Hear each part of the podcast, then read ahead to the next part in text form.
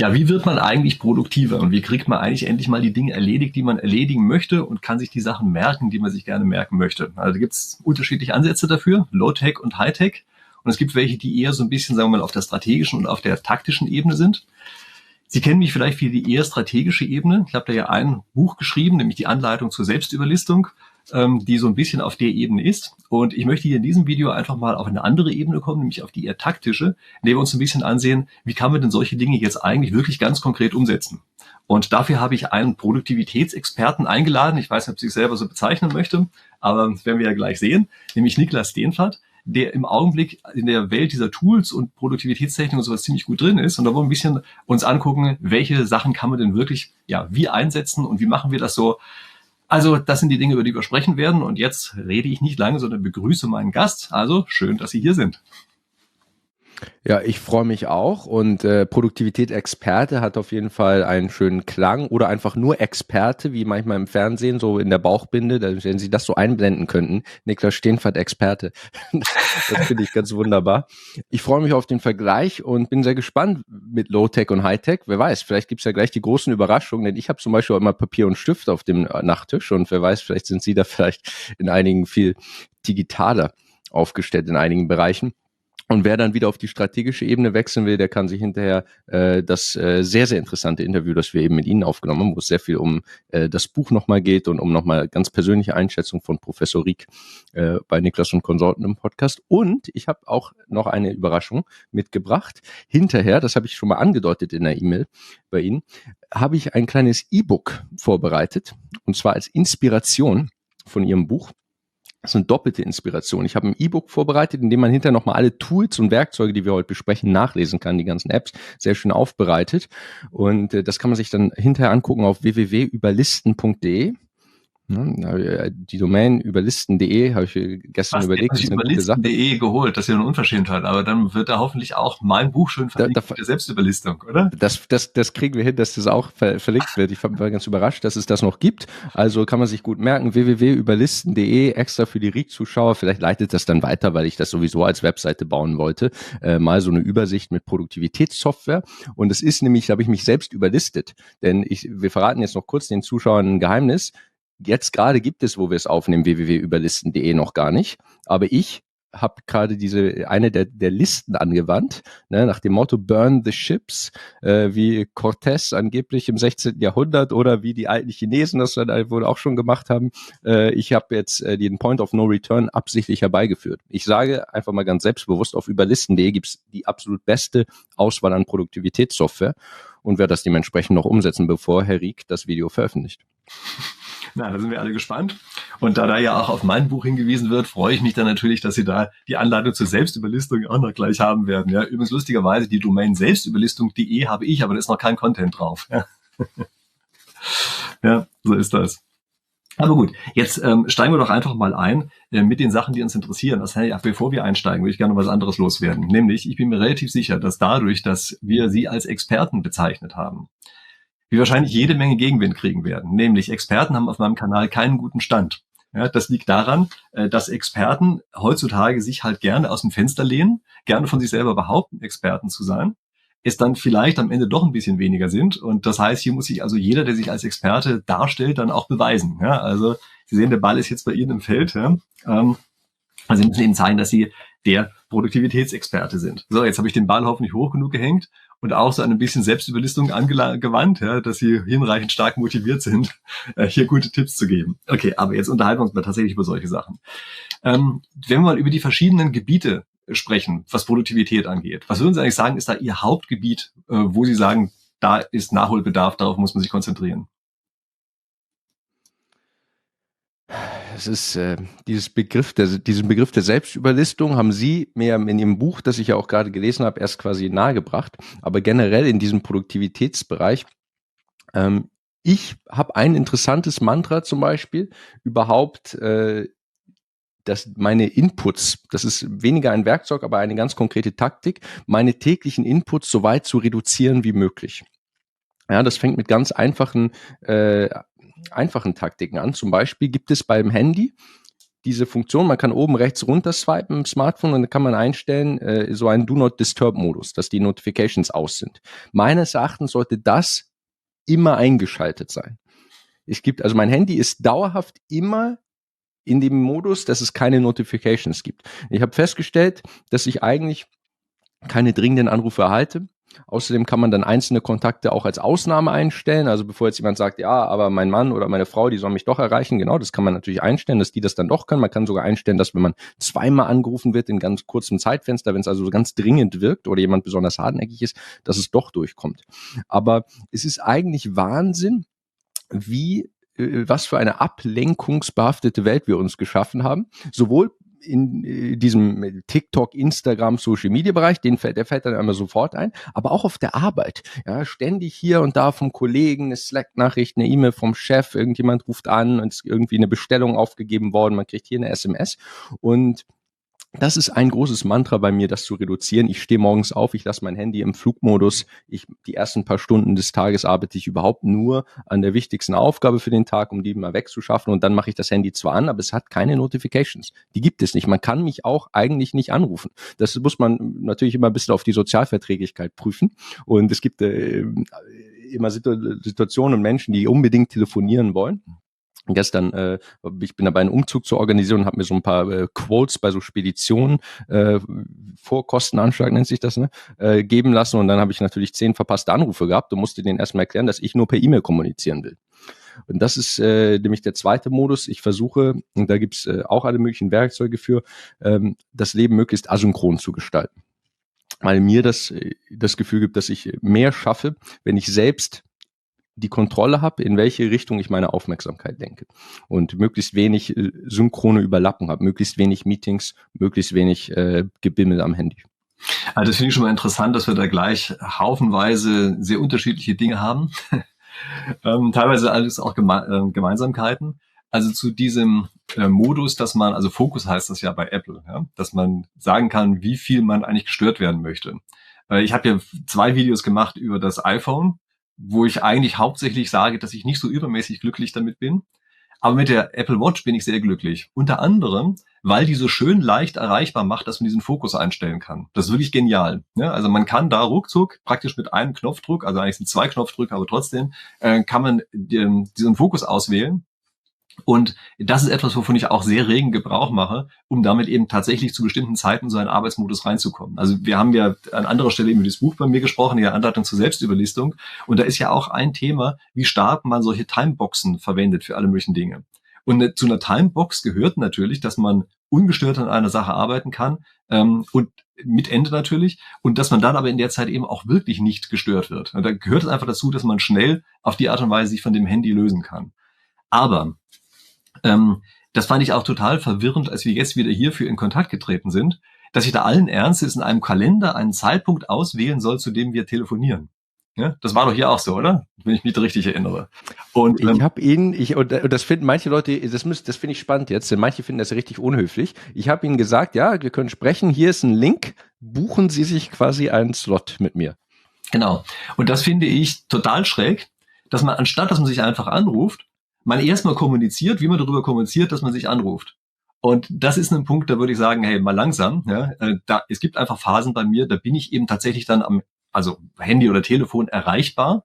Ja, und das ist auch so akzeptabel für mich. Ja? Also das ist dann sozusagen eine Art von Arbeit, die ich in der Zeit mache, wo ich eben akzeptiere, dass ich auch unterbrochen werden kann, wo ich mich vielleicht sogar manchmal freue, wenn ich unterbrochen werde.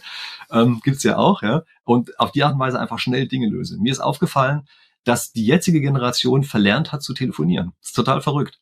Aber man kann, gerade dadurch, dass man keine asymmetrische Information hat, keine asynchrone, ja, sondern dass man eine synchrone Kommunikation hat, kann man nämlich etwas erzeugen, was man in der Spieltheorie gemeinsames Wissen nennt. Das können Sie immer, dann, wenn es asynchron ist, nicht. Also gemeinsames Wissen heißt, wir wissen gemeinsam, also beide wissen etwas, beide wissen, dass der andere weiß, dass er es weiß, und beide wissen, dass der andere weiß, dass ich weiß, dass er es weiß und so weiter. Und das auf allen Ebenen. Und das ist was anderes als das, was man erzeugen kann, wenn man immer nur asynchron sich Messages hin und her schickt. Da kann man nie etwas zu gemeinsamem Wissen werden lassen. Und deshalb halte ich dieses einfach mal schnell zum Telefonhörer greifen für eine der, der besten Produktivitätstechniken, die es überhaupt nur gibt. Dazu gehört aber natürlich auch, dass man den anderen einfach mal erreichen kann. Ja? Ich meine, es ist ja akzeptabel, wenn jemand sagt, er hat nur bestimmte Zeitslots dafür. Ja? Wenn er sagt, was ich zum Beispiel erst nur vormittags oder nur nachmittags oder irgend sowas erreichbar oder nur an bestimmten Tagen, das ist ja in Ordnung. Ja? Aber äh, immer nur vorher einen Termin buchen zu müssen, äh, das halte ich für ein Problem, was aber heute auch in der Arbeitswelt total um sich gegriffen hat. Also wenn ich mir angucke, wie viel Overhead teilweise Manager damit verbringen, einfach nur sich gegenseitig einmal kurz fünf Minuten zu sprechen. Ich finde das lächerlich. Ähm, aber gut. Das ist, total, das ist total spannend, wirklich, äh, weil ja, wir da äh, einen sehr unterschiedlichen Ansatz wählen. Ich kann es nachvollziehen, aber nun gut, ich möchte auch gerne Leute anrufen können. Ich glaube, das ist das spieltheoretische Problem. Also den, den Part würde ich ja mitgehen. Ich finde es total praktisch, wenn jeder, äh, wenn ich andere sofort anrufen darf. Aber den Preis zu bezahlen äh, äh, auf der, der äh, Spielmechanik-Ebene, dass ich dann auch angerufen werde und mir eigentlich äh, ungefähr überlegt habe, wie viel Zeit habe ich diese Woche zur Verfügung, wie viel, welche Projekte will ich schaffen und dann so aus diesem Flow gerissen zu werden und plötzlich gegen meine Planung äh, klingelt das Handy. Und das Problem ist ja, dass ich dem nicht so gut einen intelligenten Filter geben kann. Wenn wir können auch ein bisschen in diesem Gespräch über die KI-Entwicklung sprechen, da könnte noch einiges passieren, aber dass das Handy dann schon weiß, welcher Anrufauto überhaupt äh, durchgelassen wird, auf noch eine viel intelligentere Art und Weise. Aber im Moment ist es ja so, entweder ich bin erreichbar für alle äh, und das ist dann der, der Telefonverkäufer aus dem Callcenter, genauso wie der Professor Rieck. Und wenn es nur der Professor Rieck wäre, der mich anrufen soll, das äh, wäre noch eine Sache, aber dann müsste ich ja alle potenziellen Geschäftskontakte und interessanten Anrufe, von denen ich vielleicht nicht mehr die Nummer habe, das, das ist schwer umsetzbar im Moment.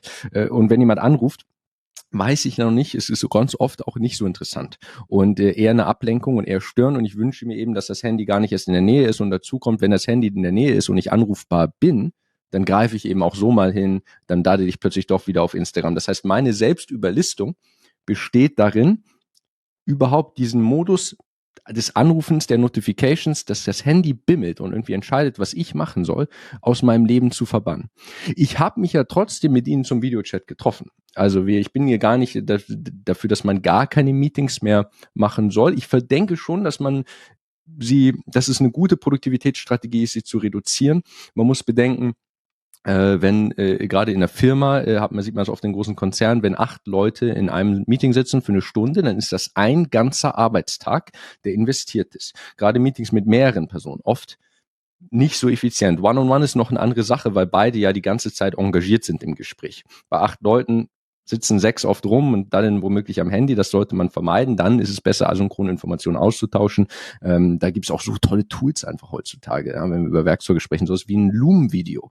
Einfach diese Möglichkeit mit einem Tool wie Loom mal eben schnell statt einem Video-Chat ein wirkliches Video, einen kurzen Screenshare, ein Video aufzunehmen, dass der andere dann noch in doppelter Geschwindigkeit anschaut was man auch in echt nicht machen kann.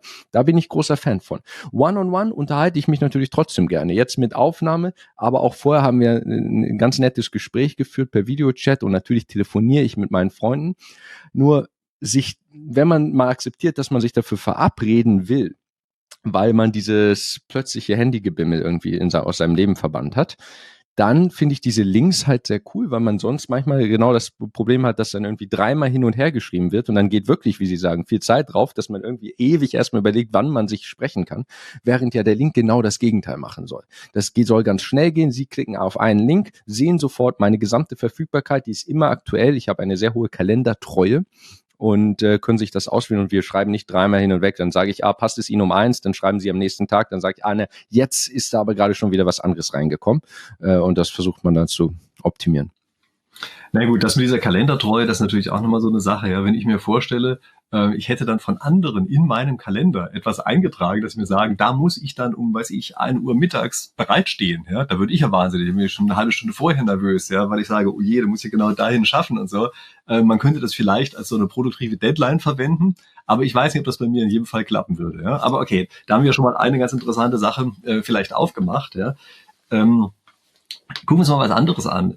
Wenn ich gefragt worden wäre, was ich denn für das Wichtigste halte äh, bei solchen Produktivitätstechniken, wäre es in meinem Fall gewesen, ich sage, mir Sachen zu merken. Also ich habe Berge von Ideen, die aber leider unglaublich flüchtig sind. Ja, also die sind mitunter zehn Sekunden später schon wieder weg. Und das heißt, das ist für mich eine ganz wichtige Sache, dass wenn ich eine Idee habe, ich sofort dafür sorge, äh, dass ich mir diese Idee auch merke. Und das äh, finde ich unglaublich schwierig zu machen. Und also ich habe da so vielleicht meine Techniken für entwickelt, wie das einigermaßen geht. Ja.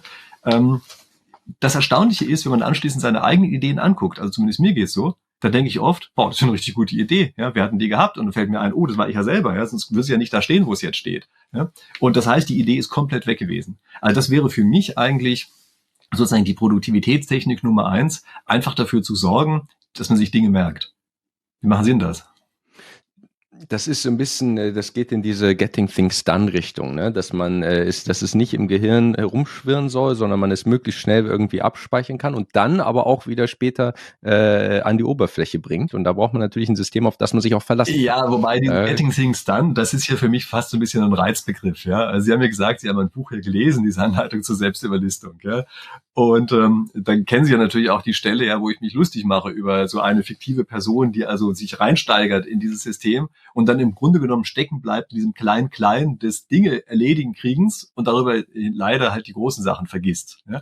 Also das ist nochmal eine andere ja. Sache. Dieses Getting Things Done, ähm, da sind ja auch Aktivitäten, die man Sachen machen soll die ganze Zeit drin. In meinem Fall sind das ja wirklich eher Ideen, die ausgebaut werden können. Das ist, glaube ich, schon nochmal eine andere Geschichte. Absolut. Und äh, wir können auch, wenn wir gleich ein bisschen später noch mehr in diese Softwarelösung einsteigen, dann gibt es einige, die sind unfassbar raffiniert, die dann aber, wo ich auch sagen würde, da verbringt man den ganzen Tag damit, seine Software einzurichten und seine, seine Prozesse zu optimieren. Äh, deswegen habe ich da für meinen eigenen Workflows auch oft sehr simple Tools ausgesucht, ne, die ich dann äh, oder die wir gemeinsam auf überlisten.de dann, äh, dann präsentieren. ähm, ich, ähm, das das mit dem Brain Dumping, was ist also, was man manchmal, wie man das manchmal nennt. Ja, das ist super interessant. Genannt, ja. Und da gibt's, ich habe verschiedene Werkzeuge. Erstmal habe ich eingangs erwähnt, ganz untechnisch. Ich finde, jeder sollte Papier und Stift auf dem Nachttisch haben. Ja, da bin ich gar nicht digital. Der, einfach aus dem Grund, dass ich versuche, digitale Geräte, blaues Licht und diese ganzen Ablenkungen dann auch in der Schlafensphase eher wegzuhalten. Also mein Handy auf dem Nachttisch wäre mir irgendwie unangenehm. Habe ich das Gefühl, dass ich dann plötzlich nachts äh, auf TikTok lande. Äh, Stichwort Agenten und Direktorin. Also das lässt die Direktorin nicht zu. Ähm, äh, beim Thema Selbstüberlistung. Papier und Stift. Nur muss ich dann auch jeden Morgen natürlich diese Ideen wieder in ein digitales System, in meinem Fall eintragen. Und unterwegs ist es, äh, gibt, mache ich es gerne auch direkt digital. Was ich zum Beispiel empfehlen kann, ist ein System zu haben als Posteingang und dann ein anderes System, in dem man, äh, in dem man äh, katalogisiert. Also äh, ob es jetzt Papier und Stift ist oder ob es was Digitales ist, man braucht ein System, wo man mit ganz wenig Friction in einer ganz einfachen Art und Weise super schnell Gedanken einfach reinbringen kann. Und das da, darf auch nicht irgendwie, dass man die ja groß einsortiert oder äh, was zu welchem Projekt gehört das oder in welchen Lebensbereich und wie wichtig ist das. Nein, man schreibt einfach nur die Idee auf. Da gibt's verschiedene Tools. Äh, ich kann sehr empfehlen, zum Beispiel, es gibt eine To-Do-App namens Todoist, kennen Sie die? Mhm. Todoist, das ist äh, eine, ein, ein sehr, sehr schönes äh, To-Do-Listen-Tool. Ich bin eigentlich gar kein Fan von To-Do-Listen und Sie auch nicht, wie Sie auch in Ihrem Buch schreiben. Aber man kann dieses Tool so ein bisschen zweckentfremden und statt einer To-Do-Liste benutze ich es einfach, um da Sachen reinzuschreiben. Denn To-Do-Ist hat es einfach sehr gut hingekriegt, dass man es überall einfach benutzen kann. Also das gibt's als Browser-Erweiterung, das gibt's auf dem Handy als Widget, können Sie einfach einmal äh, oben in der Ecke ein Tab und sofort was aufschreiben und sonstiges machen. Es gibt sogar für die Apple Watch, ähm, das gibt es als äh, Siri. Also können Sie sagen, Siri, schreib mal kurz die Idee auf, zack, und dann ist die in Todoist. Mhm. Todoist ist gleichzeitig sehr gut mit Integration. Das heißt, wenn Sie irgendein digitales System haben, ich bin Fan von Notion zum Beispiel, um da Sachen ein bisschen strukturiert aufzunehmen. Oder äh, wenn Sie also fast jede Software, Sie können sich auch eine Slack-Nachricht schicken lassen oder es in ein Google-Dokument oder sonst was eintragen lassen, dann können Sie quasi auch eine Automatisierung einrichten, dass es aus To-Do-Ist in dem anderen Programm Ihrer Wahl landet.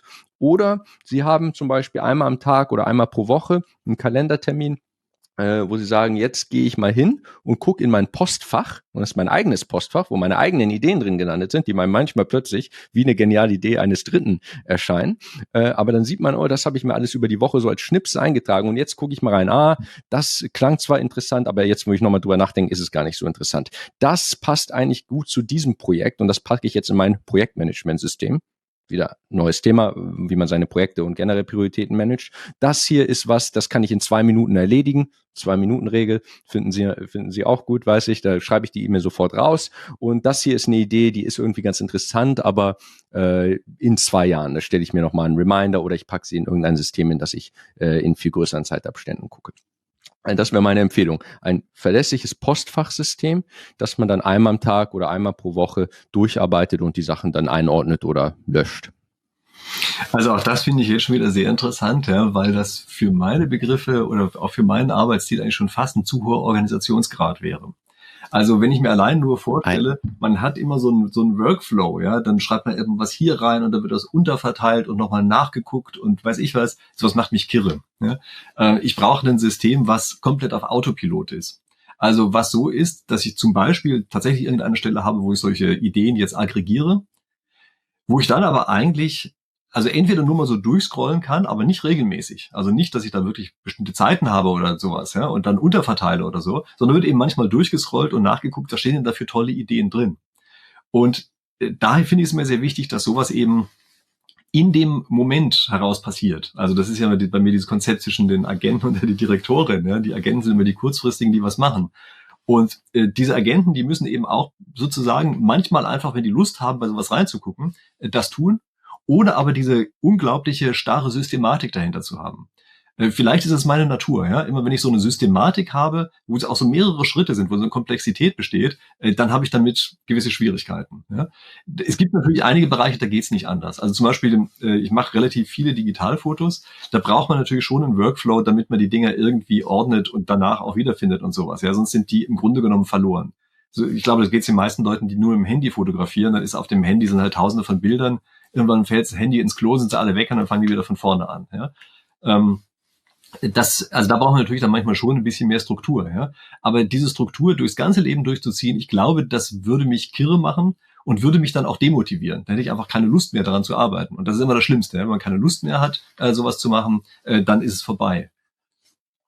Ich stimme Ihnen total zu. Also man muss jetzt nicht ständig in die Liste seiner Ideen gucken. Es ist total okay, einen Backlog zu haben und Sachen einfach aufzuschreiben, die man auch nicht wiederfinden muss. Das mache ich auch, das habe ich auch. Mein, mein Problem wäre hier folgendes. Ähm, wenn es nur um Ideen geht, und es dafür ein System geht, dann können wir es ja so machen. Also ich könnte ja zum Beispiel eine App wie Todoist nehmen und sagen, das ist mein Backlog für Ideen. Und dann mache ich nur den ersten Teil von dem, was ich gesagt habe. Ich kann also ganz einfach über meine Apple Watch, über meine Siri, über jedes meiner Geräte mit einem Tab Sachen eintragen. Aber ich muss mir das nicht zu einem gewissen Zeitpunkt angucken, sondern wann immer ich möchte mein Problem ist, dass ich manchmal auch plötzlich eine Idee habe. Das ist aber keine Idee im langfristigen Sinne, sondern das ist was, was wirklich in einigermaßen zeitnah erledigt werden soll.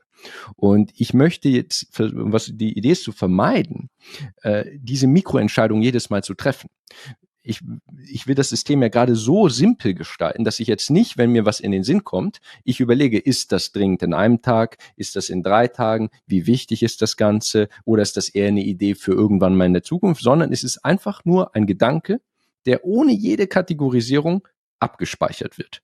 Und dann gucke ich regelmäßig in die Liste rein und dann sortiere ich nur einmal ganz simpel aus. Das sind alles Ideen für irgendwann mal und da muss ich nicht regelmäßig reingucken. Die kommen, die verschiebe ich dann in so einen Backlog. Das hier ist etwas, äh, das war eher so als äh, ganz zeitnah als To-Do gemeint. Das mache ich kurz, schnell fertig und so weiter. Aber dadurch, dass ich dieses verlässliche System habe, habe ich die geistliche Ruhe und den Frieden, dass sobald ich was äh, eingetragen habe in mein System, ich weiß, mindestens einmal pro Woche werde ich da reingucken und ich werde die Sachen dann abarbeiten und machen und die E-Mail geht rechtzeitig raus. Kann ich mich auf mich selbst verlassen? Das ist ja immer die Frage. Kann man äh, dem System trauen? Kann man dem eigenen äh, künftigen Ich trauen? Insofern glaube ich, sind wir da vielleicht gar nicht so weit, bei, äh, so weit auseinander. Ich stimme Ihnen absolut zu, dass man jetzt natürlich äh, einen Bereich braucht, in dem man auch mal Ideen für die Zukunft aufschreibt, die man vielleicht auch mal jahrelang nicht anguckt. Und äh, da gibt's äh, sowieso ganz interessante, äh, ganz interessante Tools. Mich würde mal interessieren, wie Sie zum Beispiel führen Sie irgendeine Art Tagebuch oder jetzt nicht nur so kurze Ideen, wenn Sie so so längere Gedanken, die Sie haben. Das kann ja also jetzt nicht nur eine einminütige, sondern Sie haben mal irgendwie ein ganz interessantes Konzept oder irgendwas, wo Sie zehn Minuten äh, machen Sie das, dass Sie irgendwie journalen und dann irgendwo einen äh, Haufen äh, Papier haben, den Sie später wieder angucken oder machen Sie das digital oder machen Sie es gar nicht? Nee, Journaling oder sowas ist überhaupt nichts für mich Ähm, was ich ganz interessant finde, ist eine rein statistische Zusammenstellung, äh, wie viele Arten oder welche Arten von Tätigkeiten habe ich am Tag eigentlich gemacht. Also wirklich nur eine Zahl. Damit kann ich was anfangen. Ja, da kann ich auch sehen, was ich im Monat von dem einen so und so viel und sowas. Ja, da kriege ich so ein bisschen einen Überblick, wo ich so gerade stehe. Aber das muss für mich rein zahlenorientiert sein und sowas wie ein Journal, das würde mich völlig kirre machen. Ja, also wenn ich mir vorstelle, da gibt es Leute, die sich also brav abends hinsetzen und in schöner Grundschulschrift aufschreiben, was sie alles an dem Tag gemacht haben und so. Ähm, vielleicht noch so ein Bullet Journal, ja, das ist ja noch so ein Bildchen dazu malen und so, ja. Das ist überhaupt nichts für mich. Aber ich verstehe natürlich, dass es andere Leute gibt, die das toll finden, die auch dieses Taptische toll finden und dieses künstlerische Gestalten. Also ich verstehe schon, was das ist, ja. Aber für mich wäre das überhaupt keine Welt. Ähm, ich habe eher so Ich schreibe zum Beispiel nebenbei mit. Ich schreibe, also ich mache das nicht abends, aber ich schreibe so nebenbei, den Tag dokumentiere ich so ein bisschen in, in, in einem Tool, das heißt Rome, Rome Research. Kennen Sie das zufällig? Mhm. Das ist so ein, das ist, das Interessante ist da auch wieder, wer weiß, vielleicht würden Sie, würde es Ihnen ja gefallen, dass es ganz wenig Struktur hat. Das ist ein unfassbar minimalistisches Programm, in dem man gar keine Formatierung oder sonst was einstellt. Also man schreibt, man hat nur Bullet Points und man kann die auch nicht ausmachen. Das ist das Einzige, was es gibt. Keine großen Optionen. Man schreibt einfach so untereinander Sachen und man kann Links wie in Wikipedia einstellen, sogar mit so einer Wikipedia-artigen Syntax wie früher. Inzwischen haben sie es auch ein bisschen geändert, aber diese mit den doppeleckigen Klammern, diese Wiki-Syntax, kann ich jetzt also, da steht dann zum Beispiel drin, ich nehme jetzt gleich den Podcast auf mit Professor Rieck. Und Professor Rieck ist verlinkt. Das ist also die Seite Professor Rieck. Da stehen meine ganzen äh, Meinungen zu Ihnen und äh, die geheimen Infos über Professor Rieck drauf. Und wenn ich auf die ich Seite gehe, dann werden mir alle, ja, das, äh, das, die würden alle gern sehen, ihre, ihre, ihre Einträge in meinem, in meinem roten Buch quasi. Ähm, und äh, da, da stehen da nämlich die ganzen Rückverlinkungen. Und dann gehe ich in Professor Rieck rein und dann ist es im Nachhinein schon ganz cool. Dann sehe ich nämlich, ach, vor zwei Jahren Wahnsinn, war das letzte Mal, dass wir Content, und damals haben wir einige Content Pieces aufgenommen zusammen und plötzlich ist es ist ganz viel Zeit vergangen. Aber wie habe ich damals drüber nachgedacht? Wie ist das zustande gekommen? Äh, was waren meine Gedanken zum Professor Rieck vor zwei Jahren? und kann das sofort wieder finden. Und das Gute ist eben, dass sich diese Struktur assoziativ ergibt. Und äh, das ist, das funktioniert sehr gut für unser Gehirn, weil wir ja auch so funktionieren. Wir äh, haben nicht irgendwie ganz viel Schubladen und Kategorien und alles ist immer sorgfältig abgespeichert, sondern es ist einfach es gibt diese Assoziation und zum Thema zu Professorik ist es wie ein Graph, da gibt es ganz viele andere Knoten, die damit in Bezug stehen und da muss ich mir aber in dem Moment, in dem ich es eintrage, keine Gedanken zu machen. Ich schreibe die Sachen einfach auf und über diese Rückverlinkung kann ich später äh, eine Struktur erkennen, ohne sie mir in dem Moment überlegen zu müssen. Also das finde ich schon mal für, Okay, da sind wir sicherlich auf einer Linie, dass wir sagen, wir schreiben uns das eben unstrukturiert auf, ja, aber so, dass es eben doch einigermaßen gut suchbar ist. Ne? Das ist ja wahrscheinlich das Entscheidende dabei, ja, dass man so, so ein bisschen ganz leichte Struktur hat, zum Beispiel nach Personen und Zeiten geordnet oder irgend sowas, aber praktisch keine Struktur, die, die sozusagen logisch nachvollzogen werden muss, ja, sondern es ist eben einfach eine, die sich automatisch ergibt. Ja. Also klar. Genau, denn das machen ja manche, dass sie da zu, also das ist ein Fehler, wie, den Sie eben auch angesprochen haben, dass man sagt, ich habe ein ganz kompliziertes äh, System mit ganz viel Karteikästchen oder mit ganz viel digitalen Postfächern äh, und muss dann jedes Mal erstmal überlegen. Ich will mir eigentlich nur, nur was notieren, aber wo genau muss ich das jetzt einordnen? Ist das eine Priorität? Zwei von fünf oder also das ist äh, kann man vergessen. Ja, also eigentlich fast alle Dinge, wo man wirklich viel Struktur draufgeben muss, sind eigentlich von vornherein zum Scheitern verurteilt, weil man dann viel zu viel über diese Struktur nachdenkt und sie ja sowieso nicht auf lange Zeit hinweg aufrechterhalten kann. Also eigentlich ist ja jede Struktur, die man sich irgendwann mal gemacht hat, ähm, verliert die Bedeutung irgendwann mal funktioniert so nicht mehr, dann braucht man eine neue Struktur, dann ist das alte nicht mehr kompatibel und so. Also deshalb so wenig Struktur wie möglich, würde ich schon sagen, ist eigentlich das Sinnvolle. Ich meine, es ist ja interessanterweise auch heute so, dass äh, die Suchmaschinen beispielsweise ja auch endlich in der Lage sind, in unstrukturierten ja, Zusammenhängen zu suchen. Ja, früher war das immer so bei den ganzen Datenbanken, da musste man ja immer eine genaue Struktur kennen, auch um die Abfrage zu machen. Man musste dann genau formulieren, wonach man eigentlich sucht und so, muss es genau in dem Format auch abspeichern. Das ist ja heute zum Glück nicht mehr so. Ja, die, die Suchen sind ja heutzutage auch so aufgebaut, äh, dass die eben immer mehr in unstrukturierten Daten suchen können. Das äh, spielt einem natürlich in die Hände. Ne? Übrigens äh, zum Thema Journaling vielleicht noch eine Sache. Ähm, ich fand eine Zeit lang so eine Idee ganz sexy, ähm, dass man für jeden Tag ein Foto hat oder sowas. Ja? Äh, das ist aber am Ende dann auch schon was, da muss man ja auch durchhalten. Aber das, glaube ich, ist schon eine Sache, mit der man vielleicht bei visuell orientierten Leuten oder so, äh, dass die auf die Art und Weise relativ gut die sozusagen die Vergangenheit eines Jahres oder sowas damit rekonstruieren können. Ich meine, einige machen das ja wahrscheinlich sogar auch mit Instagram, wobei es dort äh, den Fehler hat für meine Begriffe, dass eben, weil es es auch an andere richtet, ist natürlich dann immer so eine Scheinwelt aufbaut. Da muss man natürlich ein bisschen darauf achten, dass man das nicht macht. Also ich glaube, die Besonderheit beim Tagebuch ist bei den Leuten, die sie führen, dass man es eben für sich selber führt und dann vielleicht auch ein bisschen ehrlicher ist, als man es eben bei solchen öffentlichen Sachen ist. Ne? Ähm, die Leute, die Tagebuch führen, ich, in gewisser Weise bewundere ich das. Ja? Und ich fände es ganz schön, wenn ich es könnte, aber wie gesagt, ich kann das überhaupt nicht. Ja? Äh, für mich gibt's nur dieses eher unstrukturierte und auch unvollkommene dann. Ja, bei mir auch. Also im ganz klassischen Sinne mache ich es auch nicht. Ich, äh, es, das Tagebuch ergibt sich so über den Tag und weil es halt digital ist, sieht es am Ende so wie so ein ganzer Eintrag aus. Aber es ist äh, nicht irgendwie so, dass ich jetzt jeden Abend mich 30 Minuten hinsetze und Journaling mache. Oder manche machen das morgen, machen so ein Dankbarkeitsjournal.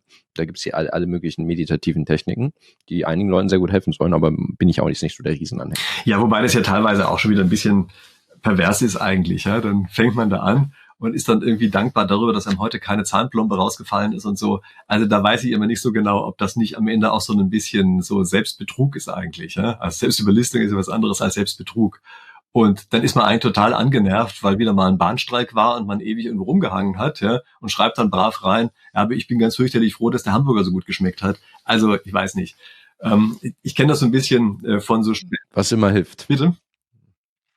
Was immer den Leuten hilft. Ne? Ja, ob es denn tatsächlich hilft, ist mal so eine Frage. Ne? Also was ich gerade sagen wollte, ich kenne das von äh, Studentenvorträgen, ja, wenn man dort ähm, einfach nur nach Feedback fragt, kann man sicher sein, es kommt normalerweise wachsweiches, ähm, also ähm, Zeug, was positiv ist. Und das ist ein Problem. Also wenn man den Leuten dann sagt, ja, ich fand es gut, dass du so laut gesprochen hast, dann ist das ja eigentlich eine schallende Ohrfeige. Das heißt, man hat äh, also wirklich krampfhaft danach gesucht, was denn gut sein könnte. Und das ist das Einzige gewesen, was man da noch gefunden hat. Also äh, frei vorgetragen mit Bildern. ja, genau. Und das sind dann einfach Sachen, wo ich sagen muss, äh, das geht so stark in die Unehrlichkeit, dass es eigentlich nicht mehr wirklich was bringt. Ähm, Okay, aber wie auch immer, wenn einer sein Dankbarkeitsjournal füllen möchte, ja, sich über jede einzelne nicht rausgefallene Zahnplombe freut, dann soll es mir auch recht sein, ja. aber gucken wir uns mal vielleicht ein anderes Gebiet an, ähm, was auch asynchron ist, nämlich E-Mail. Wie machen Sie denn das? Ja, ich beschreibe auch sehr viele E-Mails natürlich und bekomme sehr viele E-Mails durch die ganze YouTube-Geschichte. Es ist ja auch ein Format, das äh, nicht tot zu kriegen ist, spannenderweise, oder? Man hätte ja vielleicht fast äh, gedacht, eine Zeit lang. Das hat so was äh, anachronistisches, E-Mail, das heutzutage alles über irgendwelche Social Media äh, Geschichten läuft oder irgendwelche äh, Messaging Tools. Ich bin aber auch großer Fan des Formats, sowohl privat als auch äh, sogar richtig als Content. Ich schreibe auch einen E-Mail Newsletter, habe ich angefangen vor einigen Monaten, jede Woche eine E-Mail zu schreiben, meine meine Zuschauer. Und das ist fast der letzte, die letzte Bastion gegen die Content Algorithmen, wo man wirklich Leute regelmäßig per Verteiler erreicht und ich habe es auch selbst festgestellt, dass ich bei einigen YouTubern, denen ich folge, eine Zeit lang so eine Phase hatte und jetzt folge ich deren E-Mail-Newsletter und die werden mir nicht mehr in der Startseite vorgeschlagen, aber den E-Mail-Newsletter kriege ich immer noch. Also E-Mails bin ich als Format erstmal ein großer Fan. Ich bin ein Riesenanhänger der Inbox Zero Methode.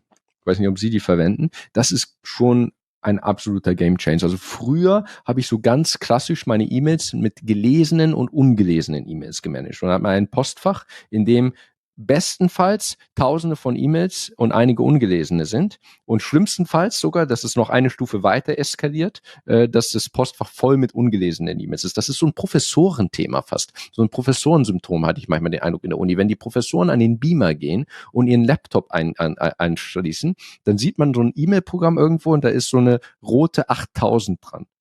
Das, das sieht man, okay, äh, das ist äh, das, das Stadium der Organisation und äh, E-Mail-Creep quasi ist da passiert, so ein bisschen wie auch To-Do-List-Creep, spricht man manchmal drüber, dass also die To-Do-Liste immer länger wird und dann sagt man, ah, das ist jetzt aber nicht nur Priorität eins, sondern Priorität null.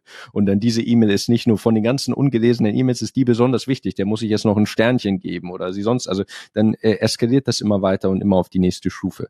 Und dem kann man entkommen mit einer ganz raffinierten Methodik, die sich Inbox Zero nennt. Und es gibt Programme, die auch dafür speziell auf, ausgelegt sind. Ich benutze zum Beispiel Superhuman, als E-Mail-Klienten. Das heißt, jedes Mal, wenn eine E-Mail reinkommt oder wenn ich meine E-Mails durchgehe, dann gibt es drei Optionen im Prinzip. Entweder es gibt nichts ich weiß nicht, ob das, das, das gibt's ja nicht. Ich habe hier gerade, verzeihen Sie, aber das kommt ja dann auch in die Aufnahme rein, oder? Ich habe hier den Daumen hoch gerade gemacht, das kommt rein, ich auf eins zählen will. Und hier macht das Tool, mit dem wir aufnehmen, äh, das, obwohl es gar nicht Zoom ist, aber Zoom macht das auch, äh, macht hier immer so einen Daumen hoch rein. Okay, lustig. Dann kann man wahrscheinlich auch so äh, Herzen versenden. Das gibt's ja gar nicht. Das sind die Special Effects, da braucht man gar keinen Cutter für. Also ich hoffe, dass das die Aufnahme auch hat und das am Ende im YouTube-Video ist. Auf jeden Fall Erstens wollte ich eigentlich nur sagen, ähm, kann es sein, dass es gar nichts zu tun gibt bei der E-Mail. Dann drücke ich sofort auf Erledigt. Ich überlege auch nicht übrigens, ob ich die E-Mail aufbewahre für später. Speicherplatz ist heutzutage quasi unbegrenzt und das wäre auch eine unnötige Mikroentscheidung, etwas zu löschen oder es einfach nur beiseite zu schieben. Also es ist einfach archiviert dann eine Taste. Und ich habe auch immer nur eine E-Mail auf meinem Bildschirm übrigens. Ich sehe nicht den Schwall von 8000 E-Mails, ich sehe eine E-Mail. So. Und ich habe eine Entscheidung, was mache ich jetzt mit dieser E-Mail? Ich drücke eine Taste, sie verschwindet, weil nichts zu tun ist. Oder sie ist sofort zu beantworten, es ist was zu tun, dann schreibe ich kurz mal, wenn es zwei Minuten dauert, meine Antwort. Wenn es mitten in der Nacht ist und ich will, dass die Antwort erst am nächsten Morgen kommt, dann drücke ich eine weitere Taste, dann wird die halt gescheduled für den nächsten Morgen. Wenn es eine E-Mail ist, bei der es was zu tun gibt, aber nicht jetzt, dann kann ich zum Beispiel eine weitere Tastenkombination drücken und die E-Mail landet nächste Woche wieder in meinem Postfach oder übermorgen oder wann immer ich äh, einen bestimmten Zeitpunkt auswähle. Übrigens auch wenn ich E-Mails schreibe, drücke ich hinterher noch eine Kombination und dann sagt es, wenn die E-Mail in einer Woche nicht beantwortet ist von der Person, soll sie wieder in meinem Postfach landen, um mich dran zu erinnern. Brauche ich gar kein anderes System mehr. Und so arbeite ich die E-Mails ab und habe immer erledigt, erledigt, erledigt oder halt verbannt aus dem Postfach für später, weil ich damit noch was anderes machen muss. Und äh, bin am Ende auf Inbox Zero. Das wird dann in diesen Apps auch so richtig äh, belohnt. Äh, Stichwort Selbstüberlistung und Anreize für den Agenten. Dann kriegt man den Superhuman, wenn man bei Inbox Zero angelangt ist, so ein ganz wunderschönes Bild. ist jeden Tag ein anderes, tolles Wallpaper, so ein Foto. Äh, es gibt so ein, ja, du hast es geschafft, du bist auf Inbox Zero. Alle E-Mails sind null und du hast nichts anderes. Man könnte die E-Mails natürlich alle nochmal nachschlagen in einem Archiv. Da muss man aber erstmal sich hinklicken. Aber im Postfach selbst gibt es nicht einen Haufen gelesener E-Mails oder ungelesener E-Mails, da ist einfach nichts mehr drin. Und das ist eine ganz äh, faszinierende Methode, die, wie man E-Mails verwendet, völlig auf den Kopf stellt. Und wenn man das noch nicht gemacht hat und darauf umsteigt, äh, das ändert viel. Kann ich echt das ist dieses Superhuman, ja? Womit das geht. Superhuman ist äh, im Moment äh, so die Hips, die die besonders hippe neue E-Mail-Software. Ähm, relativ teuer muss ich jetzt auch als Vorwarnung geben. Ich habe äh, werde in dem äh, PDF-Guide auch an, angeben, wenn eine E-Mail besonders, äh, wenn wenn eine Software eher eher teuer ist. Also Superhuman muss man jeden Monat für zahlen. Man kann das Ganze auch zum Beispiel in Gmail implementieren. Man muss eben darauf achten, dass man wirklich den Posteingang immer wieder auf Null bringt und dass man die E-Mails zum Beispiel archiviert. Ja, das geht, geht ja auch alles in Gmail. Man kann sie auch löschen, aber ich würde diese Mikroentscheidung komplett rausnehmen. Ich würde immer sagen, wenn sie erledigt ist, archivieren, aus dem Post einfach weg oder in einen anderen Ordner ziehen. Aber immer wieder am Ende jedes Tages möglichst auf null E-Mails im Postfach gelesen oder ungelesen kommen. Das äh, ändert alles. Wirklich. Ja, also ich äh, kenne das natürlich, dass einige Leute das machen. Ja. Ähm, ich, mir fällt immer wieder auf, sie sind einfach kein geborener Chaot. Das ist das, das, ist das Problem. als geborener. Ich glaube, Sie überschätzen mich. Ich, ich, ich, ich, ich würde dem widersprechen und ich glaube, einige in meinem engsten Freundeskreis auch würden sich amüsieren, wenn es Ich bin, ich, ich brauche die Inbox Zero ja gerade, weil bei mir sonst die 8000 E-Mails erscheinen. Ich, die nicht geborenen Kauen, die wirklich, die, die das Problem gar nicht haben, die haben ein Postfach, mit gelesenen und ungelesenen E-Mails, aber da sind dann immer maximal so fünf, sechs ungelesene. Und irgendwie kriegen sie es einfach so in den Griff. Und die absoluten Chaoten, bei denen das immer wieder eskalieren würde, die plötzlich die Tausenden von E-Mails im Postfach haben, gerade die brauchen ja die Methode. Also das ist natürlich nochmal eine offene Frage. Ne? Also äh, erstmal, ich gebe vollkommen recht, dass bei Professoren, äh, die sehr stark dazu neigen, diese 8000 ungelesenen E-Mails im Eingangspostfach zu haben. Und ich oute mich jetzt mal, ich bin einer davon. ja, ähm, die Vorstellung, ich müsste das jeden Tag auf Null reduzieren, ist eine, die mir so stark widerstrebt, dass ich sagen würde, da kann ich einfach nicht mehr in mein E-Mail-Programm dran gehen. Ja, wenn das das Ziel ist, dann würde ich das wahrscheinlich ganz vermeiden, würde ich nicht mehr aufmachen. Ne, vor lauter Stress davor, äh, dass sowas sein müsste. Weil der Berg zu groß ist. Ja, genau. Sie würden, Sie würden Folgendes machen. Sie würden jetzt einmal einen Cut machen. Sie würden alle E-Mails als dann markieren. Die werden alle ja, ja, schon öfter mal sind bei Null, sofort. Können Sie vergessen. Aber dann, aber nicht mit Inbox Zero. Und jede einzelne E-Mail, da haben Sie doch immer sofort die Entscheidung. Muss ich etwas mit der E-Mail tun? Muss ich später was mit der E-Mail tun zu einem Zeitpunkt oder kann ich sofort da was mit tun? Und das ist ja immer eine dieser Situationen. Und das Programm gibt ihnen ja dann sofort diese Möglichkeit und dann ist die E-Mail weg oder sie wissen, sie kommt später wieder oder sie kommt nicht wieder oder sie haben sie beantwortet. Ja, ja, aber ich muss jedes Mal was Aktives tun.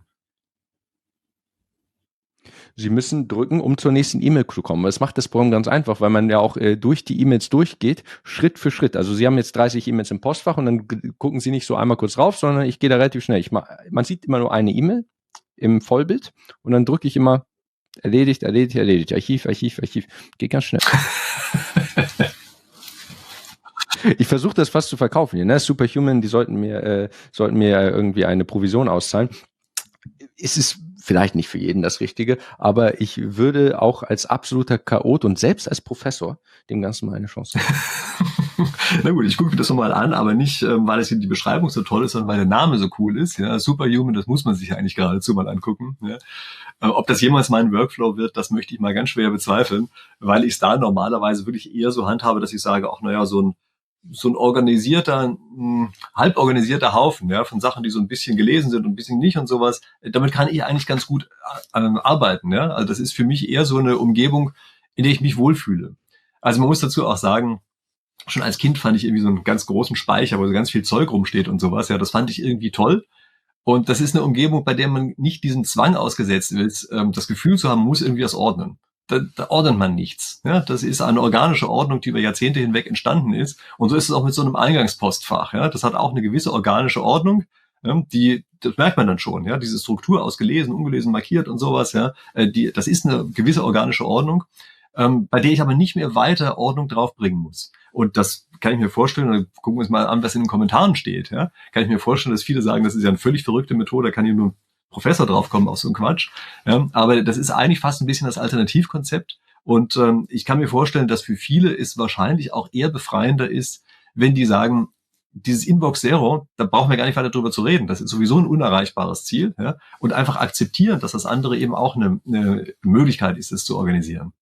Aber das äh, muss man auch. Das ist dann der Grund, warum die Studenten von den Professoren immer keine Antworten kriegen. Das ist ja auch so Klischee, ne? dass sie. Ja, ja, das, das hängt natürlich zu einem gewissen Grad damit zusammen. Ja, aber Sie müssen sich natürlich vorstellen, also mal angenommen, man kriegt am Tag 80 Mails dieser Art, ja, für die man jedes Mal auch nur fünf Minuten arbeiten müsste dann heißt das ja, man kann nichts anderes mehr machen. Also man ist ja dann nur noch fremdbestimmt und man kann gar nichts anderes mehr machen, äh, als nur das, was, äh, äh, wofür man dort getriggert wird. Und wenn ich mir jetzt vorstelle, man müsste bei jedem Mail auch von vornherein durch genaueres Ansehen entscheiden, in welche Klasse fällt das. Und vielleicht noch in die Klasse, in der Zukunft wird das nochmal relevant.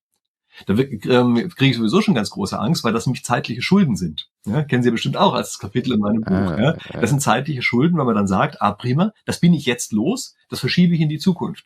Aber damit gibt man sich ja selbst eine Verpflichtung für die Zukunft. Und wenn man das eine Zeit lang macht, wird natürlich diese Bugwelle, die man da vor sich herschiebt, wird immer größer. Denn es tauchen ja immer mehr solche Sachen aus der Vergangenheit aus, auf, ja. Und ähm, also Eva, das jetzt äh, zu weit walzen, ja. Ich meine, ist ja ganz interessant und ich werde mir das die Superhuman sicherlich nochmal angucken, ja. Aber gerade bei einer Sache, wo man viel vor sich herschiebt, würde ich gerne mal zu einer App kommen, und zwar jetzt konkret zu einer App, die sowohl ihre als auch meine Lieblings-App ist, nämlich Anki. Ja? Hm. Ja, also das ist eine, die ich auch schon seit Jahren immer wieder all meinen Studenten empfohlen habe, ja, die ich selber auch mit großer Vorliebe für alles Mögliche einsetze. Und das Tolle bei dieser App ist ja, dass man bestimmte Dinge, die man sich merken möchte, man sich dadurch merkt, dass sie immer wieder eingeblendet werden. Und Dinge, bei denen man weiß, die sind jetzt aber so schon ins Langzeitgedächtnis übergegangen, äh, braucht man sozusagen nicht mehr oft zu sehen. Die werden, dann weiß ich, das nächste Mal in fünf Jahren eingeblendet oder irgend sowas. Ja, das passiert ja dann auch irgendwann. So toll diese App ist und so sehr ich die auch jedem empfehle, sie hat natürlich einen ganz großen Haken. Nämlich die Bugwelle, die damit entsteht, wird immer größer.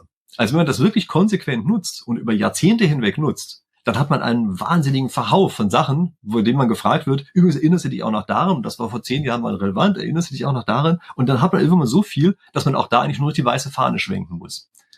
Oder ist es bei Ihnen anders? Nee, das sehe ich absolut so. Und man muss jetzt auch sagen, wir sind beide große Fan dieser Apps, aber sowohl zu Superhuman, und das sollte absolut nicht die reinste Werbeveranstaltung sein, als auch zu Anki, wollte ich noch sagen, der eine wichtige Punkt, den Sie eben auch gesagt haben und den man äh, so ein bisschen als Caveat äh, vor alle, all diese Sachen stellen muss, ist, Sie haben ja gesagt, Ihnen geht's auch gut mit Ihrem E-Mail-Postfach. Und wenn jetzt jemand zuhört und bei all den tollen, schlauen Tipps, die wir geben, sagt, aber eigentlich habe ich hier einen Workflow und bin total zufrieden damit, dann muss man auch manchmal aufpassen, dass man es nicht plötzlich irgendwelche Nicht-Probleme löst. Ja? Und vielleicht kann man sich alles schon ganz wunderbar merken und dann muss irgendein Influencer erzählt, hier gibt's eine tolle App, muss auch alles nicht sein, absolut nicht. Und bei Anki ist es äh, durchaus ein Phänomen, dass man irgendwann ganz viel, ganz viele Decks hat, ne, also ganz viele Karteikartenstapel und die natürlich nicht mehr alle durchgehen kann. Ich würde Anki als Tool benutzen, wenn man konkret vorhat, eine Sache zu lernen und sich zu merken. Wenn ich, wenn ich Französisch lerne, dann kann ich äh, damit regelmäßig meine französische Vokabeln mir angucken. Wenn ich für eine Prüfung lerne, dann ist Anki der absolute, für Studenten, für Studium ist die absolute Killer-App super, super gut. Es gibt inzwischen auch ein paar interessante Alternativen, die es auch äh, ähnlich gut machen und äh, die man stattdessen äh, so, äh, bevorzugen könnte. Aber äh, eine App, die das macht, eine von diesen äh, Active Recall Space Repetition Apps sollte jeder verwenden. Und ich glaube, man muss sich einfach davon lösen, von der Vorstellung, dass man sich alles im, im äh, Gedächtnis äh, behält und dass die Prioritäten sich natürlich weiterentwickeln. Und meine alten Karteikartenstapel äh, aus der Studiumszeit, in die gucke ich nie wieder rein. So ist es. Und äh, man verlernt viel. Und äh, das kann man auch äh, nur bedingt durch äh, schlaue Apps äh, künstlich hinauszögern. Äh, mit dem Vergessen und mit dem Verlernen und mit den neuen Prioritäten, damit muss man sich auch einfach, damit muss man seinen Frieden, glaube ich, schließen, dass man nicht alles im Kopf behalten kann. Ja, dieses Frieden schließen, das ist, glaube ich, sowieso bei den ganzen Produktivitätssachen eine der wichtigsten Sachen. Man muss einfach manchmal akzeptieren, wo man den Cut zieht und wo man sagt, das ist mir jetzt den Aufwand einfach nicht wert. Ne? Dann mache ich meinetwegen Fehler, klar, stimmt schon, aber die Fehler nicht zu machen, wäre teurer, als sie zu machen. Das, also es gibt auch Kosten des Fehlervermeidens, ja, die man oft vergisst. Und die muss man einfach mit einbeziehen.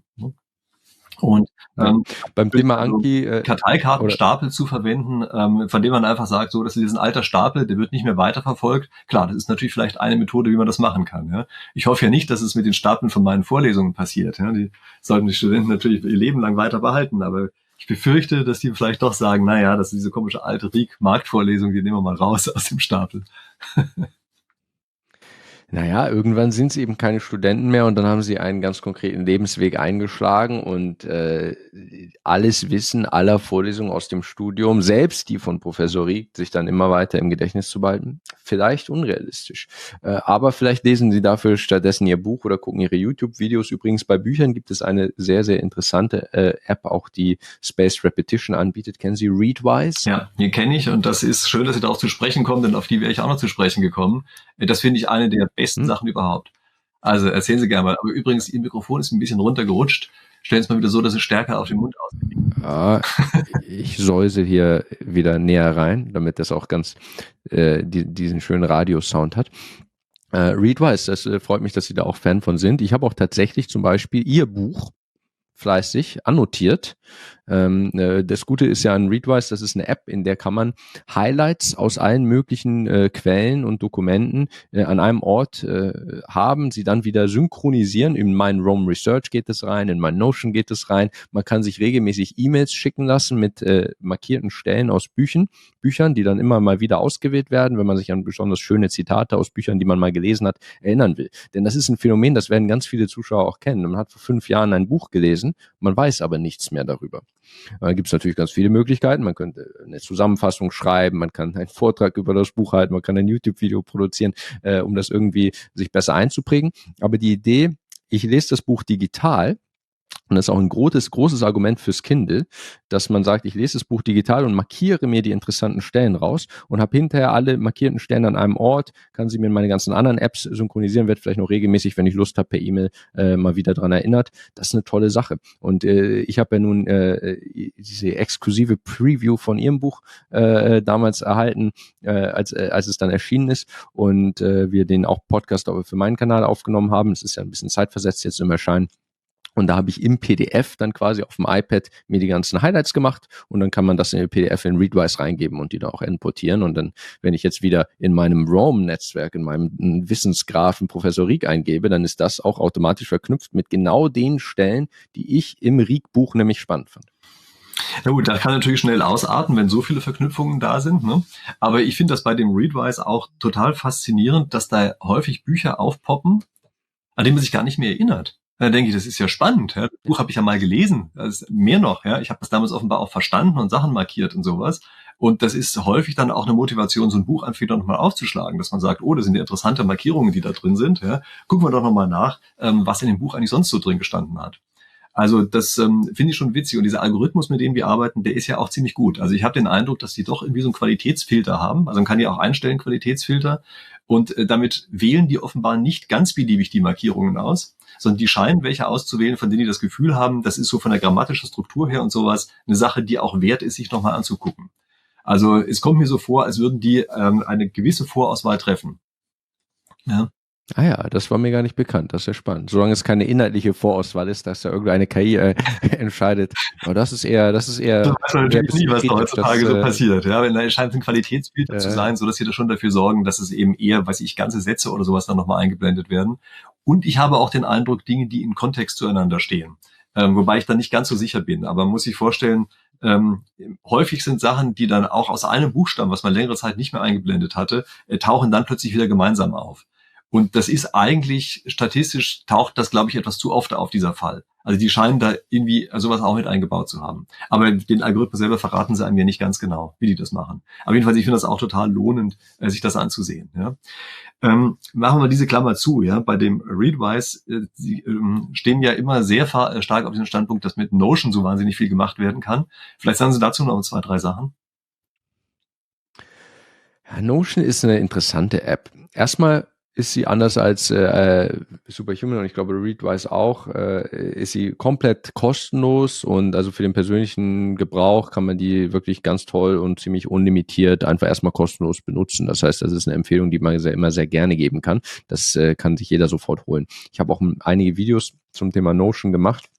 Das ist eine erstaunliche App, weil sie eigentlich alles so ein bisschen kann und nichts richtig was ja erstmal nicht so gut klingt. Das ist eine, eine, eine Mischung aus Dokumenten und Notizen und Datenbanksystem und irgendwie Projektmanagement und äh, also da kann man alle möglichen Sachen drin machen. Das Spannende ist, dass Notion irgendwie geschafft hat, genau das richtige Maß an Features zu haben, um sich selbst Sachen hübsch und in einem eigenen Workflow äh, äh, zurechtzuklicken, wie man es möchte. Möchte ich einfach nur ganz simpel äh, schwarz-weiß äh, mir ein Dokument aufschreiben? Möchte ich mir so ein Projektmanagement Kanban-Board haben, wo ich meine Tasks rüberziehen kann? Brauche ich eine Kalenderansicht? Brauche ich ähm, irgendwie eine Liste meiner Projekte? Brauche ich einen Zeitstrahl? Äh, das gibt Notion nicht vor, sondern besteht aus ganz viel Bausteinen und man kann sich einen eigenen Prozess erstellen und dementsprechend ist man auch nicht mit einer App konfrontiert, die plötzlich irgendwie ganz kompliziertes Interface und ganz viele Möglichkeiten hat, sondern man baut es stückweise ja selbst auf. Man baut sich in Notion quasi fast das eigene Tool.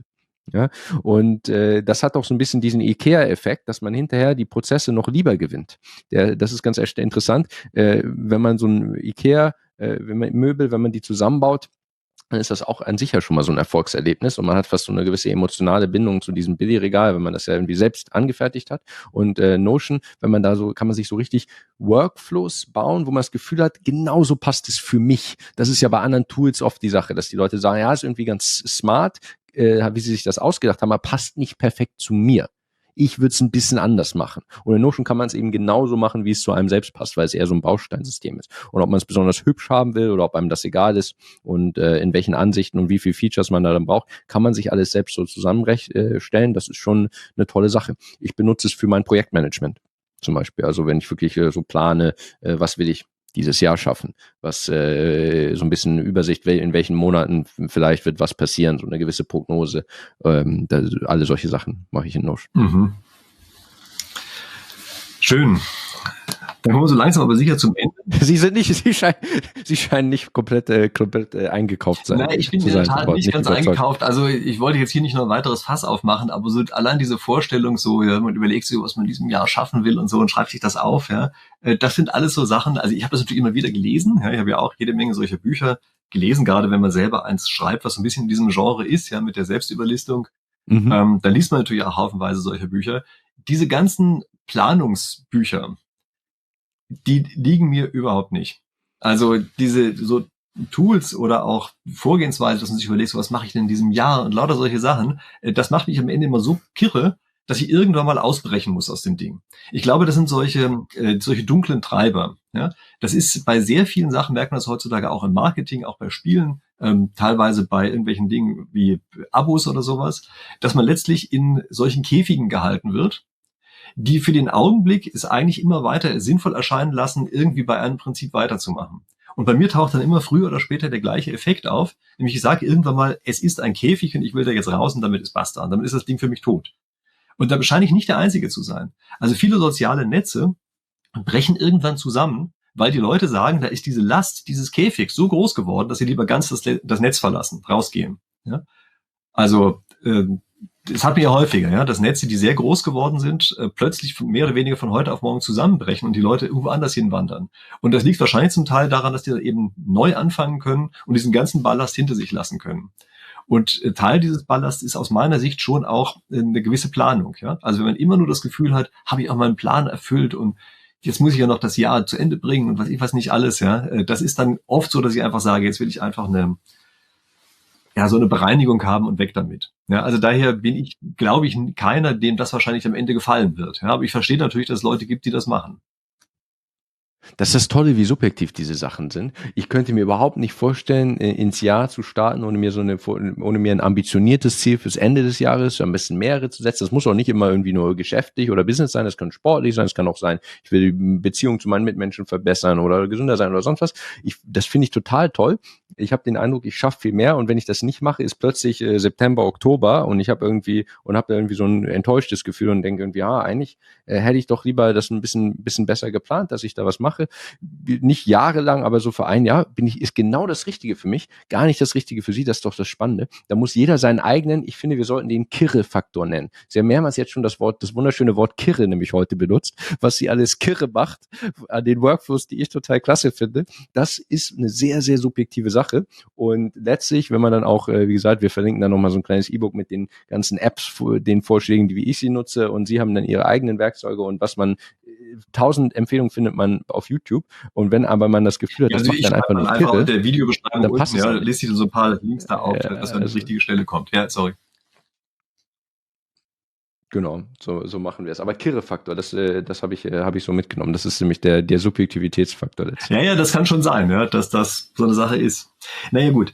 Ähm, also ich wollte gerade schon sagen, ähm, so ein bisschen fast am Ende sind wir, aber sagen Sie doch mal ganz kurz noch drei Tools, die man sich auf jeden Fall mal angucken sollte. Nur so ganz kurz angeteasert. Uh, drei Tools, finde ich spannend. Und ich muss jetzt irgendwie auch äh, was sagen, wo Sie, was Sie vielleicht nicht, nicht gleich kennen. Und was ich vielleicht auch nicht mag, damit ich widerspreche. Ich, ah, ja, ja. Okay. Ähm, ein Tool, eine Kategorie von Tools, die sich jeder angucken sollte, die viele gar nicht wissen, dass es sie gibt, sind die Tagesplaner. Ja, das geht so ein, das ist so eine, das ist so eine Symbiose aus Kalender und To-Do-Liste. Es gibt inzwischen etliche Tools, die es einem äh, ermöglichen, beides in einem zu vereinen. Denn äh, viele moderne Produktivitätsgurus sagen ja, man soll keine To-Do-Liste füllen, weil man so, weil es zu einfach ist, mehr Sachen raufzuschreiben, als man Zeit hat zu erledigen. Und dann gibt es das, die beliebte Timeboxing-Technik, die ich auch verwende, dass man also sich äh, Sachen, die man erledigen will, eher direkt in den Kalender einträgt und der Kalender wird dann halt voller und dann ist sehr offensichtlich, diese Woche ist nicht mehr Zeit, das zu erledigen und ich müsste halt was anderes machen und muss vielleicht die Prioritäten neu setzen.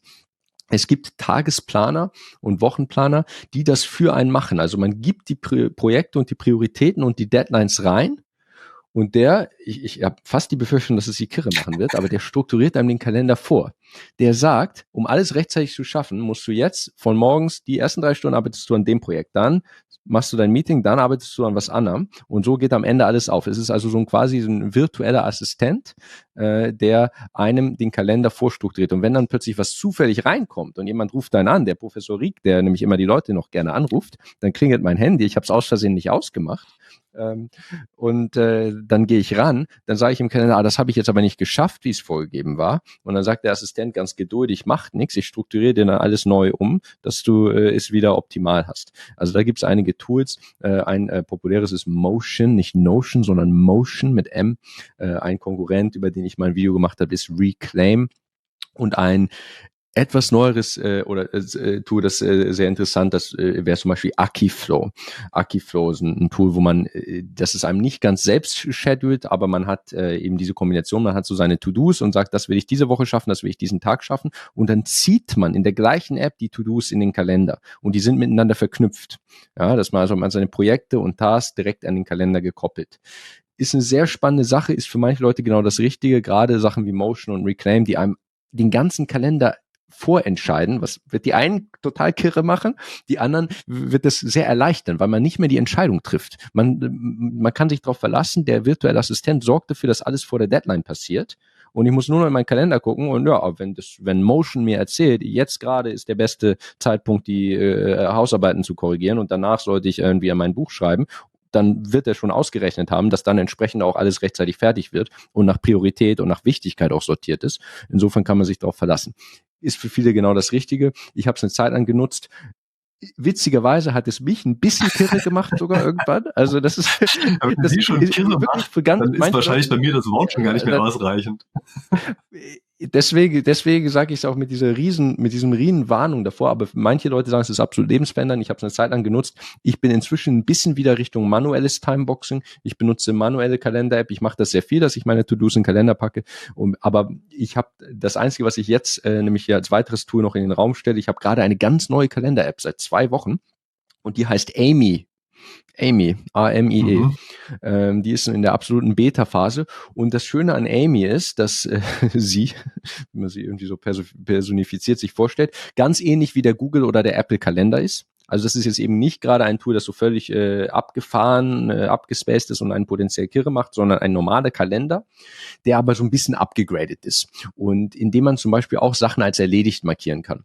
Denn ich timeboxe meinen Tag auch immer munter drauf los und dann äh, äh bin ich aber plötzlich im Flow und will mich auch nicht unterbrechen lassen und dann äh, gucke ich in meinen Kalender und habe es ein bisschen anders gemacht, als ich das vorgesehen hatte. Und äh, dann kann ich in Amy sehr gut sehen, was war erledigt und was nicht. Also ich drücke dann immer nur eine, man kann wirklich also wie ein To-Do abhaken aber die Kalendersachen. Mhm. Ja, es ist nicht in was in der Vergangenheit ist, muss auch wirklich passiert sein. Das stimmt ja nun dann manchmal nicht. Äh, vielleicht habe ich es ja nicht gemacht wie vorgesehen. Und man kann die Sachen abhaken und dann gibt es noch ein paar nette Zusatzfeatures. Zum Beispiel, wenn man nebenbei auf Spotify Musik hört, dann kann man hinterher im Kalender sehen, welchen Song man wann gehört hat völlig überflüssig, aber irgendwie süß. Und das äh, zum Thema Spieltheorie und Spieltheorie vielleicht auch noch zum Schluss. Ich finde, manchmal müssen solche Apps natürlich auch Spaß machen. Und äh, das Interface muss irgendwie befriedigend sein, das muss irgendwie äh, Spaß machen, das zu benutzen. Und so kleine Gimmicks wie, ah, ich kann irgendwie sehen, gestern habe ich dies und die Playlist beim Lernen gehört. Das äh, ist eigentlich total überflüssig, macht aber manchmal auch den Unterschied. Na gut, wenn wir dabei sind, ja, in der Tat. Also ich glaube ja schon, dass die Art der Gamification von diesen ganzen Tools unglaublich wichtig darüber ist, inwieweit man sowas annehmen kann. Ja? Also äh, wenn wir schon bei solchen Sachen sind, es gibt ein Kalendertool, das heißt Kalengu. Ja, wie gesagt, ich werde das dann auch irgendwie verlinken. Ja, das ist nichts weiter als eine super nerdige Oberfläche zum Standardkalender, der da drin ist. Ja, also ist alles Standardkalender, aber ist halt eine Oberfläche, die da drauf liegt.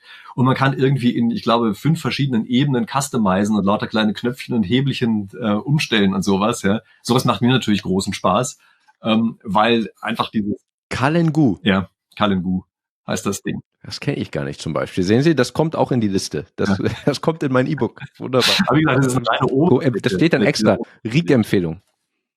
Ja, also gut. Und ähm, so hat eben jeder da seine Sachen, bei denen er einfach sozusagen von der Art her schon angesprochen wird. Ne? Okay, prima. Also ich glaube, damit haben wir hier erstmal genügend Dinge angeteasert. Ja, also wie gesagt, es gibt dann, wird es ein richtiges E-Book eigentlich, was Sie da machen wollen? Was heißt denn richtiges E-Book? Also ein, da müssen wir uns nochmal drüber ran. Nee, nee, es wird, äh, das wird, das gibt's nur auf überlisten.de. Ich sag's Ihnen, das also. ist äh, das, das für die RIG-Zuschauer das PDF der großen äh, Überlistungstour. Ah, okay. Das äh, gibt's ja ganz, ganz, ganz ex exklusiv, wenn man sowas draufpacken kann. Aber schon mal ein Konto. Ja, ja. Ja, genau. Äh, ansonsten. Das verlinken wir alles. Klar, echte Bücher muss man natürlich auch mal kaufen. Ja, habe ich hier nicht schon auf die Selbstüberlistung hingewiesen? Habe ich gar nicht, oder? Hey, ähm, muss ich hier das erste Exemplar, aber es gibt zumindest einmal die Kamera halten. Ja, also für den Fall, dass irgendwer von unseren Zuschauern das noch nicht gelesen hat, die Anleitung zur Selbstüberlistung, dann wird es jetzt natürlich große Zeit, äh, das zu tun, denn das ist ja die Basis für die ganzen Tools, von denen wir eben gesprochen haben. Ja, wie gesagt, die Tools sind ja auf der taktischen Ebene. Gut, prima. Also, mir hat es Spaß gemacht, über solche Sachen zu sprechen. Ich finde es faszinierend, wie unterschiedlich man äh, an solche Sachen rangehen kann. Das finde ich fast das Erstaunlichste. Ja, und das ist aber auch gerade das Besondere bei der ganzen Geschichte. Gut, also vielen Dank für die Zeit. Und ähm, wir werden garantiert in Zukunft noch weiteren Content machen, oder? Sehr gerne, bald wieder. Sehr schön. Dankeschön. Gut, also dann an unsere Zuschauer. Ähm, wer hier bis hier durchgehalten hat, ist sowieso ganz cool, dass er das geschafft hat. Sie vergessen nicht, äh, auf jeden Fall einen Kanal zu abonnieren, falls Sie neu hier sind. Und schreiben Sie gerne in die Kommentare rein, wie Sie eigentlich zu unseren beiden unterschiedlichen Standpunkten stehen. Das würde mich jetzt in dem Fall nämlich wirklich richtig interessieren, dass wir da mal so ein Gefühl dafür kriegen, welche dieser beiden Ansätze, die wir hier vertreten haben, eigentlich von unseren Zuschauern als die interessanteren gefunden werden. Also schreiben Sie es gerne in die Kommentare unten rein. Wir lesen die super gerne. In dem Sinne, wir äh, sehen uns wieder in der nächsten Woche. Bis dahin.